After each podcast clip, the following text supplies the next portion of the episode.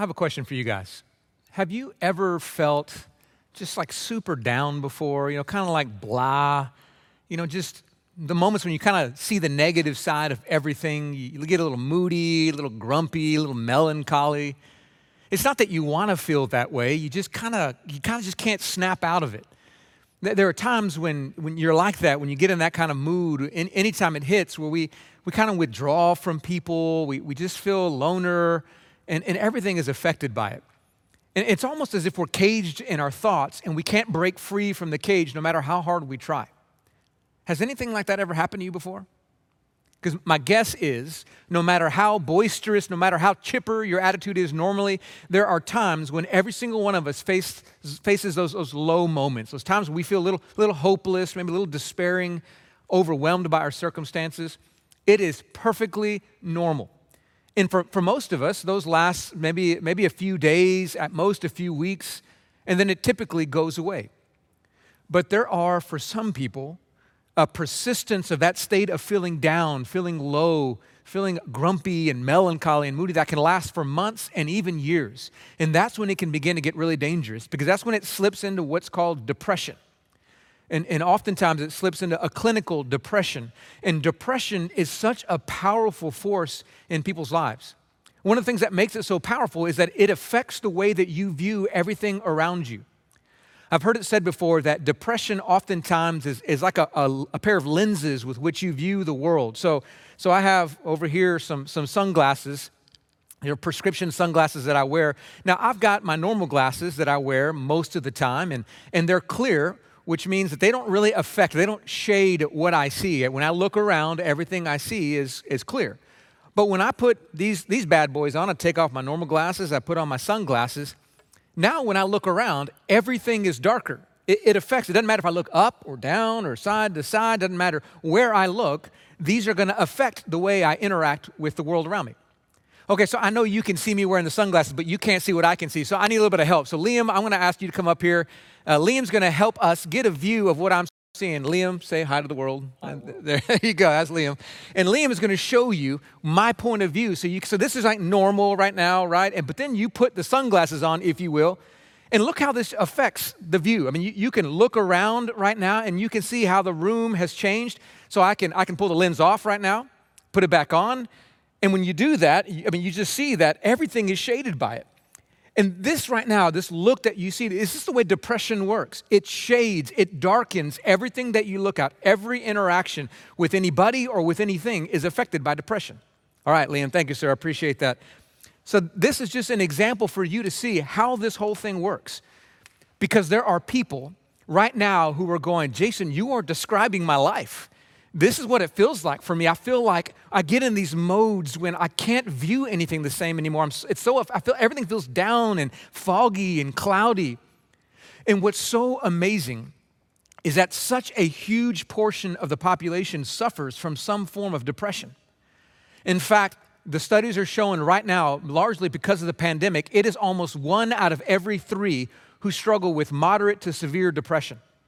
There was a, a study done uh, that's done every single year by the U.S. Census Bureau. It's called the Home Pulse Survey. I talked about it a couple weeks ago, and they study psychographic uh, information of the, of the United States of America and the adults. And they found in the year 2019, 7.0% of the population struggled with what they assessed as moderate to severe depression. One year later, the middle of 2020, after the pandemic hit, that number jumped from 7% to 30.2% of the US adult population that self identified with moderate to severe depression, debilitating depression. 400% increase in one year. I mean, this is an incredibly profound problem right now in the United States of America. And let me tell you, it's not, I'm, not talking about sadness. And I don't, I don't want you to misdiagnose what I'm talking about here, because there is something that's sadness that is different from depression. I know depression can have elements of sadness in it. But sadness is a very normal, healthy response to loss. It's a form of grieving. If you lose anything, it could be as severe as losing a loved one it could be as minor as losing a fish, a pet fish. I mean, it, it could be any extreme. It's a loss. It could be as uh, a, a relationship that's lost. It could be a dream that's lost. Any kind of loss, when we experience it, we, we will have sadness. And we're supposed to have sadness. In fact, if you bottle up that sadness, that affects your mental health in terrible ways as well. So you need to have sadness from time to time. But that's not the same thing as depression. Depression is when sadness becomes debilitating, when it starts to affect your overall health, when it persists on for months and years, and when it doesn't match the situation, when the sadness isn't warranted by the circumstance that you're in. This is when you know you could be slipping into some form of depression. And I want you to know depression is such a powerful force. It has so many effects on the body that you may not even be aware of. That there are some that likely you're aware of, you know, things like it affects your mood, you feel uh, maybe tired, you feel hopeless, you feel despair. Those are things that many people are aware of. But what you may not be aware of is it has all kinds of ramifications on your physical health. Like it, it is a source of heart disease, of insomnia, of lethargy, of osteoporosis. When I read that, I'm like, how in the world? I don't know, but the statistics show depression can lead to diabetes and osteoporosis and other problems like that because of the way it affects the body. But one of the worst ones, one of the gravest ones, is it leads people to desires for self harm. And the suicide attempts have increased exponentially. And there are very vulnerable populations in our country right now. So I'm going to tell you, I read a statistic that broke my heart. It broke my heart because I happen to have five daughters, and the statistic was about girls ages 12 to 17. And the statistic showed that over one year, the number increased of little girl, girls ages 12 to 17 who were hospitalized because of attempted suicide. It rose 51% between the fall of 2019 and the fall of 2020. Let me just tell you, as a daddy of girls, that is not okay with me to hear that kind of statistic and to see the effects of depression upon our country. It is ravaging so many people. Some of you watching this right now know exactly what I'm talking about. And I don't think we can just sit back when this problem is so pervasive and do nothing about it and say nothing about it. Because God's word speaks to this issue of depression. And this morning, I believe He wants us to speak to it as well. And here's one of the most important things God wants to tell you. If you are one of those who struggle with depression, whatever level of whether it's mild, moderate, or severe, what God wants to tell you is that it does not mean that you have somehow failed in your faith or you don't love God or, you, or there's something wrong with you if you struggle with depression. There are so many who do, and God still uses people that come from all different backgrounds. In fact, if you were to look at the Bible, you would see heroes of the faith who we believe as we study the scriptures struggled with depression. I could tell you about King David. You should read the Psalms and see his ups and downs. He had severe moments of depression. You have Jeremiah, he was called the weeping prophet. I mean, he struggled with these moments of incredible mourning and suffering. You can look at the Apostle Paul in some of his moments when he was in jail, John when he was on the island of Patmos. All these people who struggle with low moments, despairing, hopeless moments. And yet God still used them. And don't let Satan lie to you if you struggle with this and tell you that God can't use you. In fact, today we're going to look at one of the most profound stories of a man who struggled with acute depression, clinical depression, if you will. And you're going to see how God used him as well. His name was Elijah, and his story is found in 1 Kings chapter 19. So open your Bible, if you will, to the Old Testament. We're going to be in 1 Kings chapter 19. Now, before we jump into the passage, though, I, need to say a couple things because we're going to diagnose Elijah from a, from a clinical depression perspective. And I got to give this caveat. I told you I would do this every week. And I have to admit to you, I'm going to try to make clinical diagnoses about this man. And I am not a counselor. I am not a psychologist. I am not a psychiatrist. I'm a pastor. So I am way above my pay grade. And I am leaning upon the knowledge of other people who've explained to me what's taking place with Elijah in this passage of Scripture. But I want to make sure you know that I know I'm not an expert on this. But I can see clearly as we look at Elijah's story some of the problems that he dealt with. And what you're going to discover as we go through this is that here was a man beautifully used by God that still struggled with an incredible amount of depression. So, so for you to know his story, you got to know what happened the chapter before. So in chapter 18, you have this incredible showdown that took place. It was basically like a, a Wild West gunslinging showdown at high noon between Elijah and 450 prophets of Baal. It was a question to see whose God was really God. And they had this massive duel in the middle of the day about a sacrifice that was made. And you should go back, I'm not going to go through the whole thing. Go back and read chapter 18 of 1 Kings. Incredible victory. But basically, God shows himself to be powerful through Elijah. He, Elijah proves that his God, Yahweh God, is a true God, and he ends up killing all 450 prophets of Baal. It was a decisive victory for Elijah and for Elijah's God. And just when you think Elijah would be on a spiritual high, feeling on top of the world, he sinks into a terrible despair and depression. And, and it's interesting, though, before I jump into it, this actually happens a ton. There are a lot of people who experience their greatest depressions right after a major victory, right after a spiritual high, right after a success. I don't know why it works that way, but it happens so often. A crash comes right after the high. That's exactly what happens to Elijah. So here he is. He's had this great victory, but now the king's wife, Jezebel, finds out about it and threatens Elijah. And let's listen to what happens. 1 Kings chapter 19, beginning in verse 1, says this Ahab told Jezebel all that Elijah had done and how he had killed all the prophets with a sword. Then Jezebel sent a messenger to Elijah, saying, so may the gods do to me and more also, if I do not make your life as the life of one of them by this time tomorrow. Then he was afraid, and he arose and ran for his life and came to Beersheba, which belongs to Judah, and left his servants there. Left his servant there. But he himself went a day's journey into the wilderness and came and sat down under a broom tree. And he asked that he might die, saying, It is enough. Now, O Lord, take away my life, for I am no better than my fathers. And he lay down and slept under a broom tree. And behold, an angel touched him and said to him, Arise and eat. And he looked, and behold, there was at his head a cake baked on hot stones in a jar of water. And he ate and drank and lay down again. And the angel of the Lord came again a second time and touched him and said, Arise and eat, for the journey is too great for you.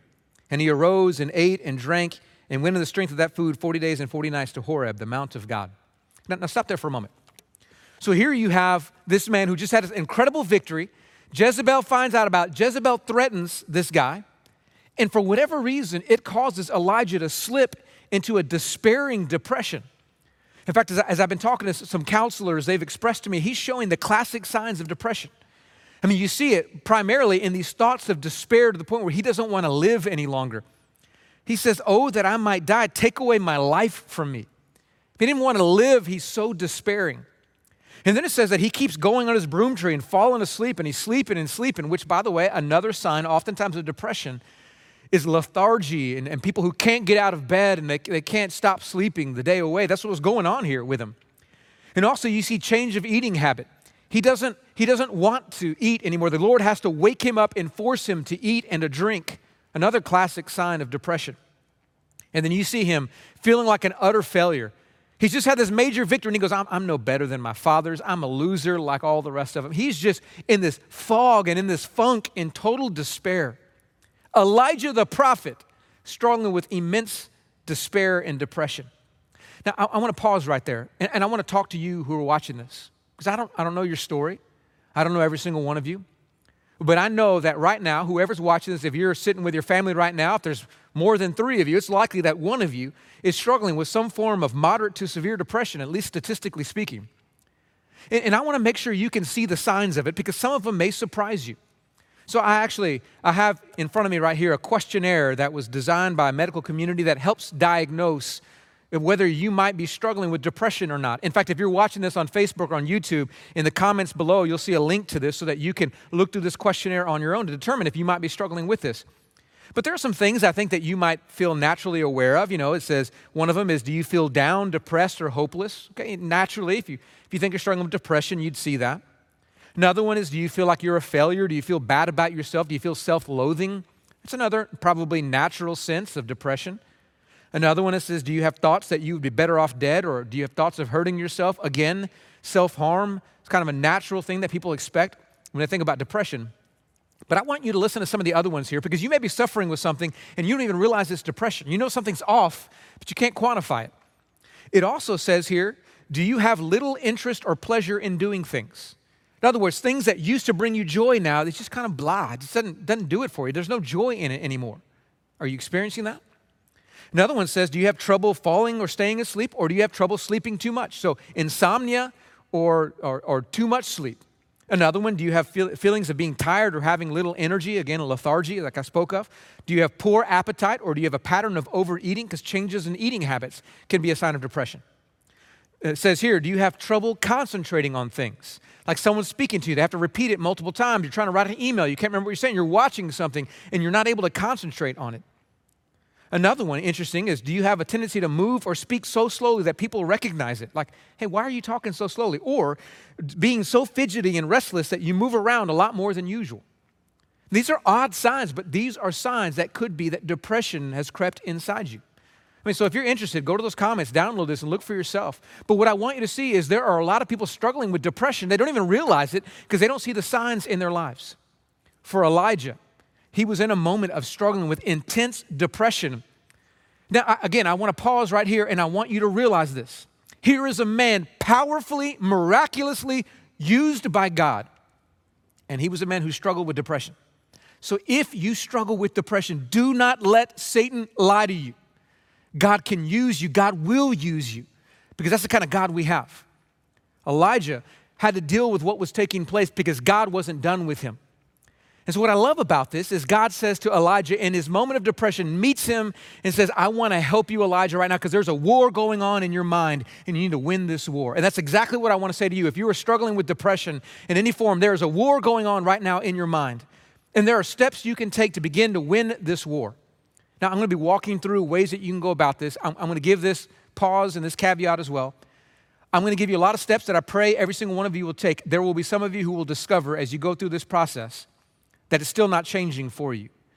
And it could be that your depression is stemming not just from the mind game going on, but it could be a chemical thing taking place, a neurological thing. There could be bipolar, there could be manic depression. There are other things that you may need to seek professional help with could be trauma related, some kind of experience that you've had that has been so difficult for you that until you deal with the trauma, you won't find the freedom that you're looking for because your mind can't get there. So, if that's you and you discover that, it is not a sign of failure to seek help, it is a sign of humility. And I want to encourage you, let us partner with you. I'll tell you later in the service what you can do. But you need to be willing to humble yourself and say, I can't conquer this on my own. Give me help. So make sure you keep that in mind as I talk. But for every single one of us, with the warring taking place in our mind, there are things we can do. And this passage of scripture gives us some ideas of things that we can do to combat the onslaught, of, of hopelessness and despair and depression that the enemy would want to bring upon us. So, there, there are three questions that you can begin to ask if you want to take the war on and fight for your mind. And these three questions are part one of a two part process I've been talking about every single week. If you remember what it is, you got to first take the thought captive that's, that's taken you down the dark pathway, and then you have to replace it with something better. Take it captive and replace it. That's the same pattern I've been talking about every single week. And so the first step we got to do when you have thoughts brewing in your mind is you got to take the thought captive. And I want to tell you, almost 100% of the time, thoughts that lead toward depression and despair, they stem from the simple act of feeling hopeless. It is always hopelessness that brings us in the pathway to despair and depression. So, what you have to do is you have to determine what is causing the hopelessness. So, here's the first question you need to ask yourself, and I highly encourage you to journal these questions out. And they're, they're very similar to the questions I gave you a couple weeks ago when we talked about fear and anxiety. Here's what it is Ask yourself, what is actually causing the feeling of hopelessness inside me? Just, just write that out. What is actually causing this feeling of hopelessness that I have right now? You got to identify it there's something, if it's just this nebulous feeling of hopelessness, you can't attack it. But when you can stop and say, okay, but what is it really? Is it the way I was treated by somebody? Is it a feeling that I won't ever, I won't ever be able to recover from this? Is it a feeling that I'm a failure, that nobody wants me? What's causing the actual feeling of hopelessness inside of you? Now, the reason I know you need to ask that question because this is kind of what God does to Elijah as the story continues. So, if you move on in verses 9 and 10, I want you to see how God deals with Elijah in this depressive state. Verse 9 says this and there he came to a cave and lodged in it, talking about Elijah. And behold, the word of the Lord came to him. And he said to him, What are you doing here, Elijah? And he said, I have been very jealous for the Lord, the God of hosts. For the people of Israel have forsaken your covenant, thrown down your altars, and killed your prophets with the sword. And I, even I only, am left, and they seek my life to take it away. So basically, God comes to Elijah in this low moment that he's in, this depressive state that he's in. And he, he says, oh, What are you doing here, Elijah? It's almost a question like, How did you get here to this state of mind, Elijah? He's trying to help him identify the cause of his feeling of hopelessness. And Elijah starts talking. And he says here, there are three things, God, that, that are causing the hopelessness inside of me. One of them, I feel abandoned by you, God. He says, I, I've been so jealous for you, Lord. I've been fighting for you, standing up for you. And where are you at right now? Why aren't you defending me? He feels abandoned by God. Second thing he feels is he feels like an utter failure. He says, Look, Here I am, your prophet, but the people of Israel, they've forsaken your covenant, they've thrown down your altars, they've killed your prophets. I haven't made a lick of difference. I haven't made a dent in it. Your people aren't worshiping you. I've failed as your prophet. So he feels abandoned by God. He feels like a failure. And the third thing, he feels completely alone. He says, And I, even I only, am left. There's no one but me. So he's identifying his source of hopelessness. Abandoned by God. I feel like a failure. I feel like I'm all alone. By the way, those are often the same chief causes of depressive, despairing thoughts that many of us have as well. We feel like God isn't there for us. We feel like we're all alone. We feel like we're failures. And this is where Elijah was. But what I love about what God does is he doesn't leave Elijah just stewing in this state of mind. He moves on. And that's the second thing that you need to do. You don't, don't just ask yourself what's actually causing the, the feeling of hopelessness inside me. You got to move on to a second question. And it's, it's a beautiful question. What does God have to say about it? So, what causes the hopelessness? But now let me turn to God and to His Word, and what does He have to say about it? This is exactly where God turns to Elijah as well.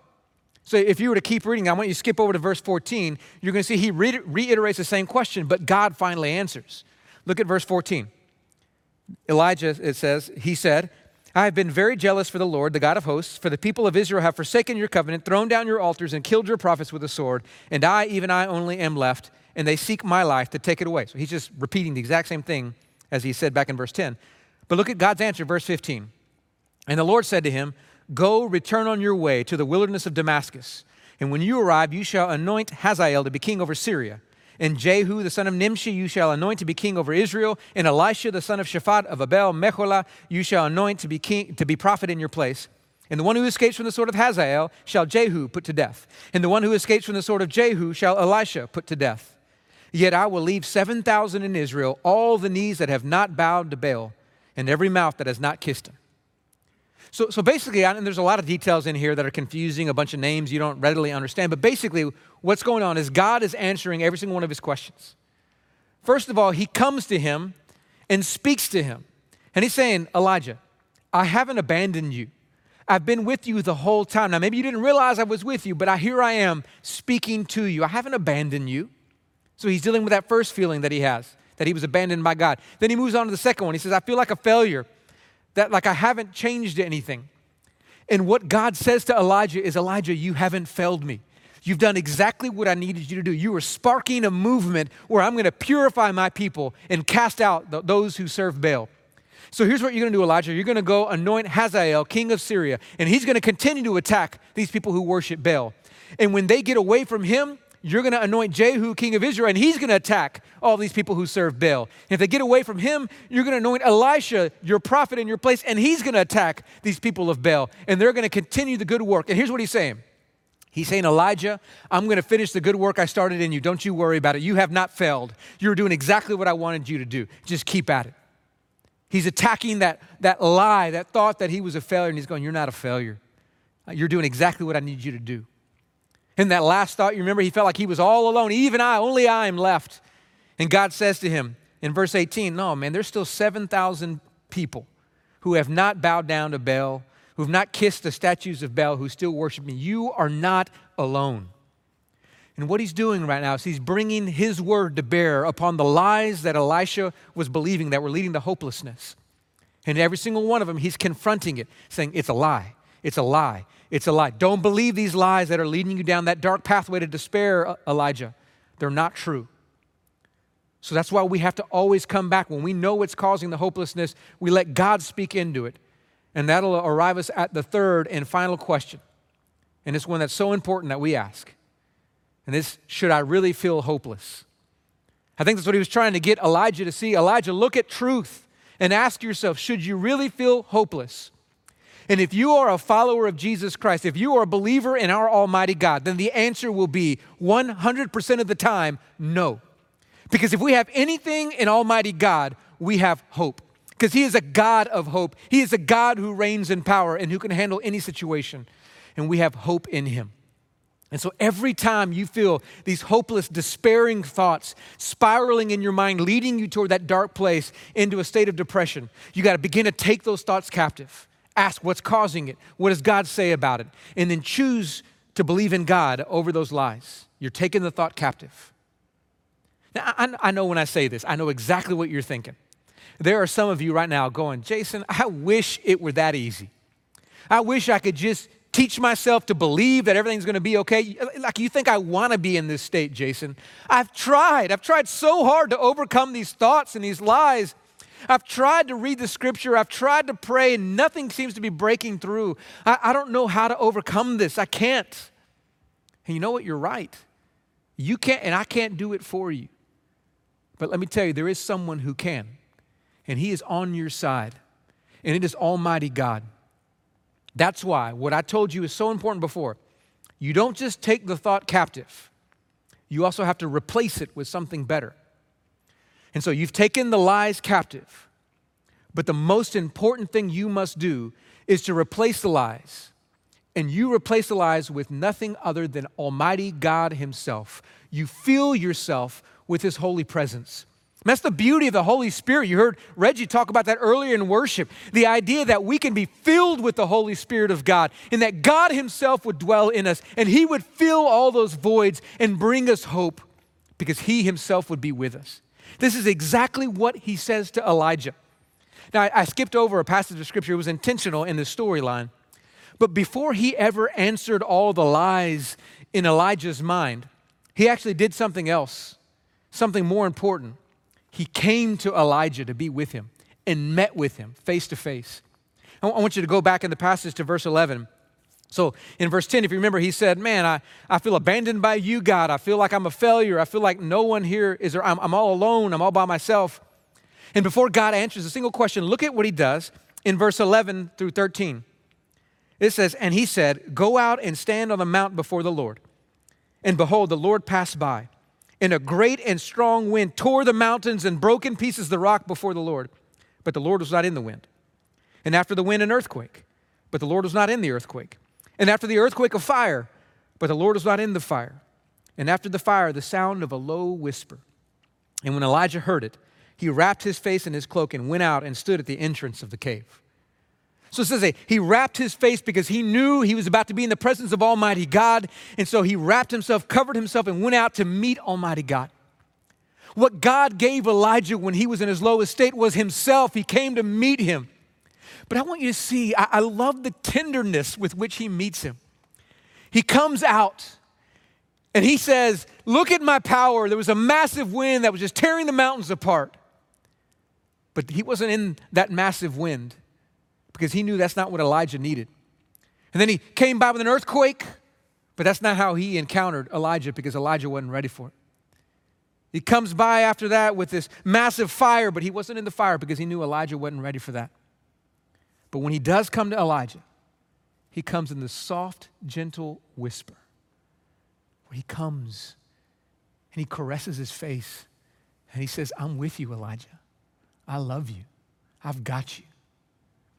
I just feel like you see the, a picture of the tenderness of God.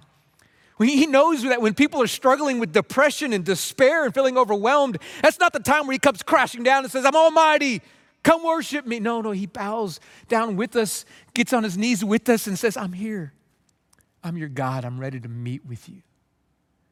And there are some of you right now who are watching this, and you need to know God is there with you. And he's gently coming to you.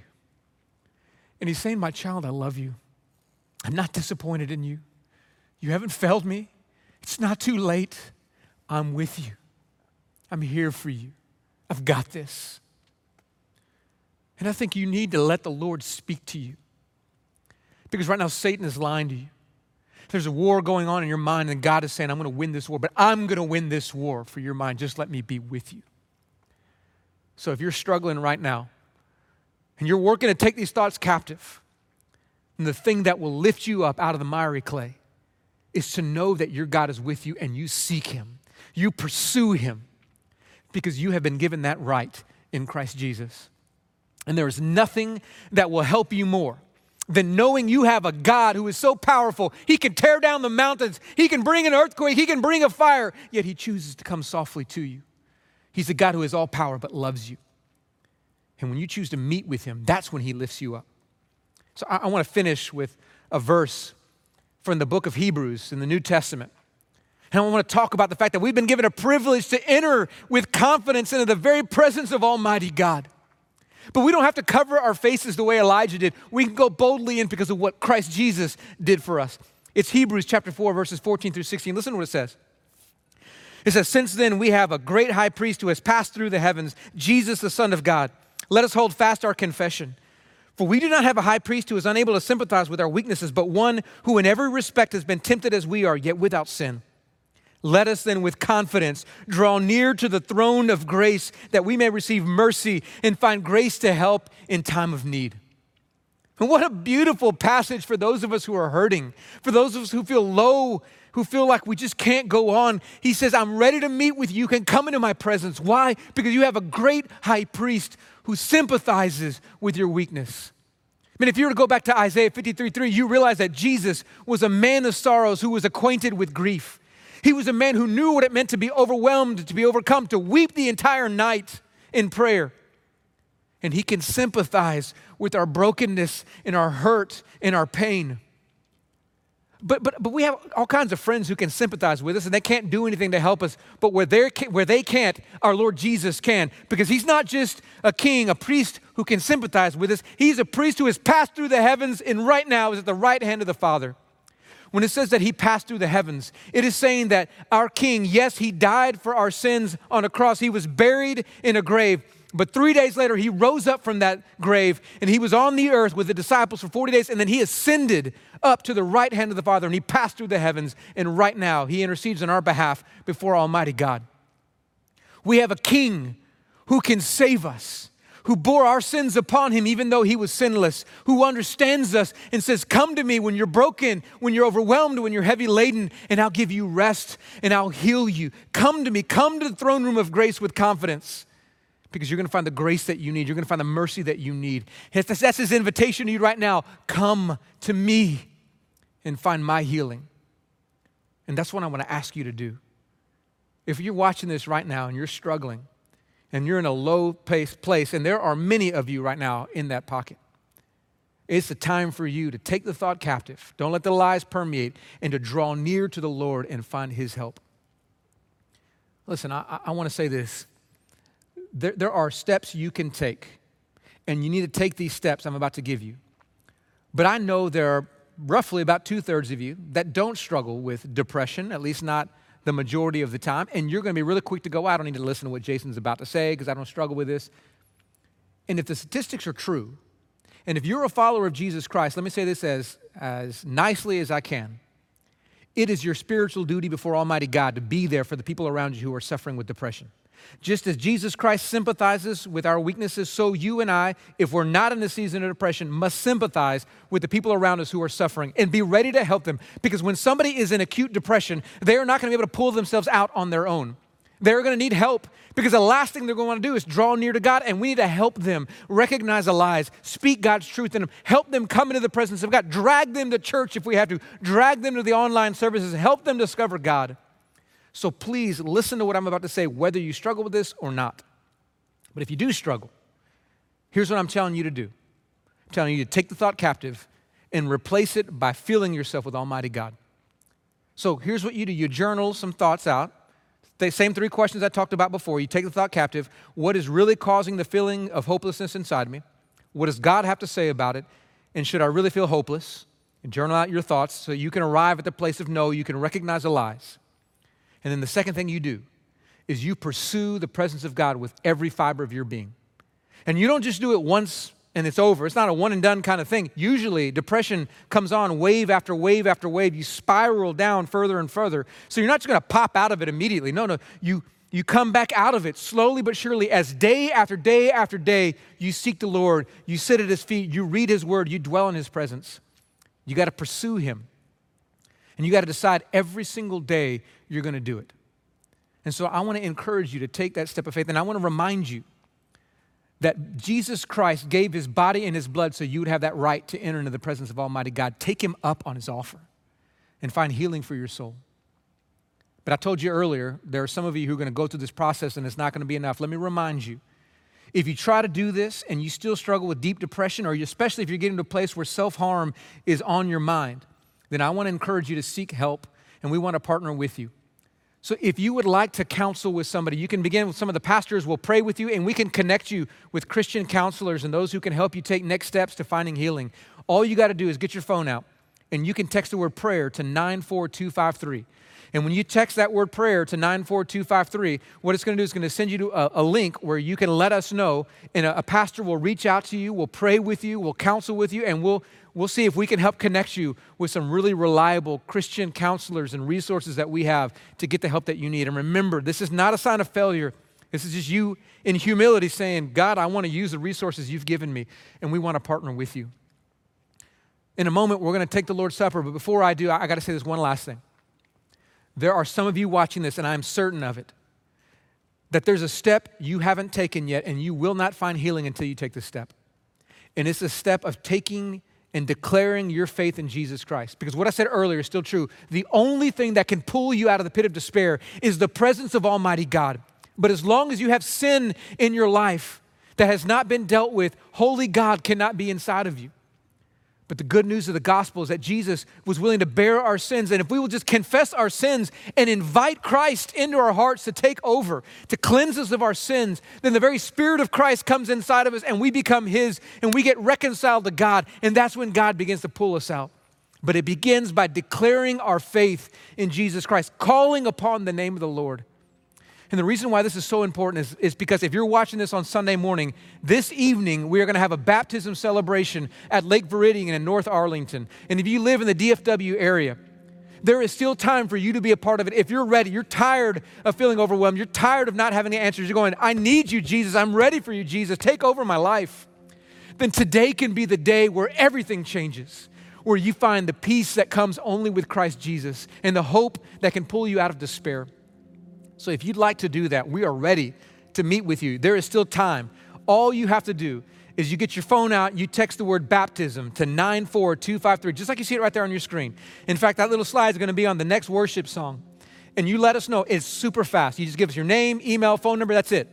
And a pastor is ready to reach out to you and to call you to counsel with you and get you ready. We'll have a t-shirt there for you. We'll have everything in place for you. And you can be at Lake Viridian at 5:30 for the baptism this very evening. And you can say, Today I'm ready for the Lord to have victory in my life. Don't miss the opportunity. If God's stirring your heart, there's still time. Just text the word baptism to 94253. Now, we're going to have this next song for you to do so, where we remember that the mighty is the power of the cross, but all of us can rejoice in that fact and we can come before the Lord Jesus Christ. Let's sing this song, and I'll lead us in the taking of the Lord's Supper.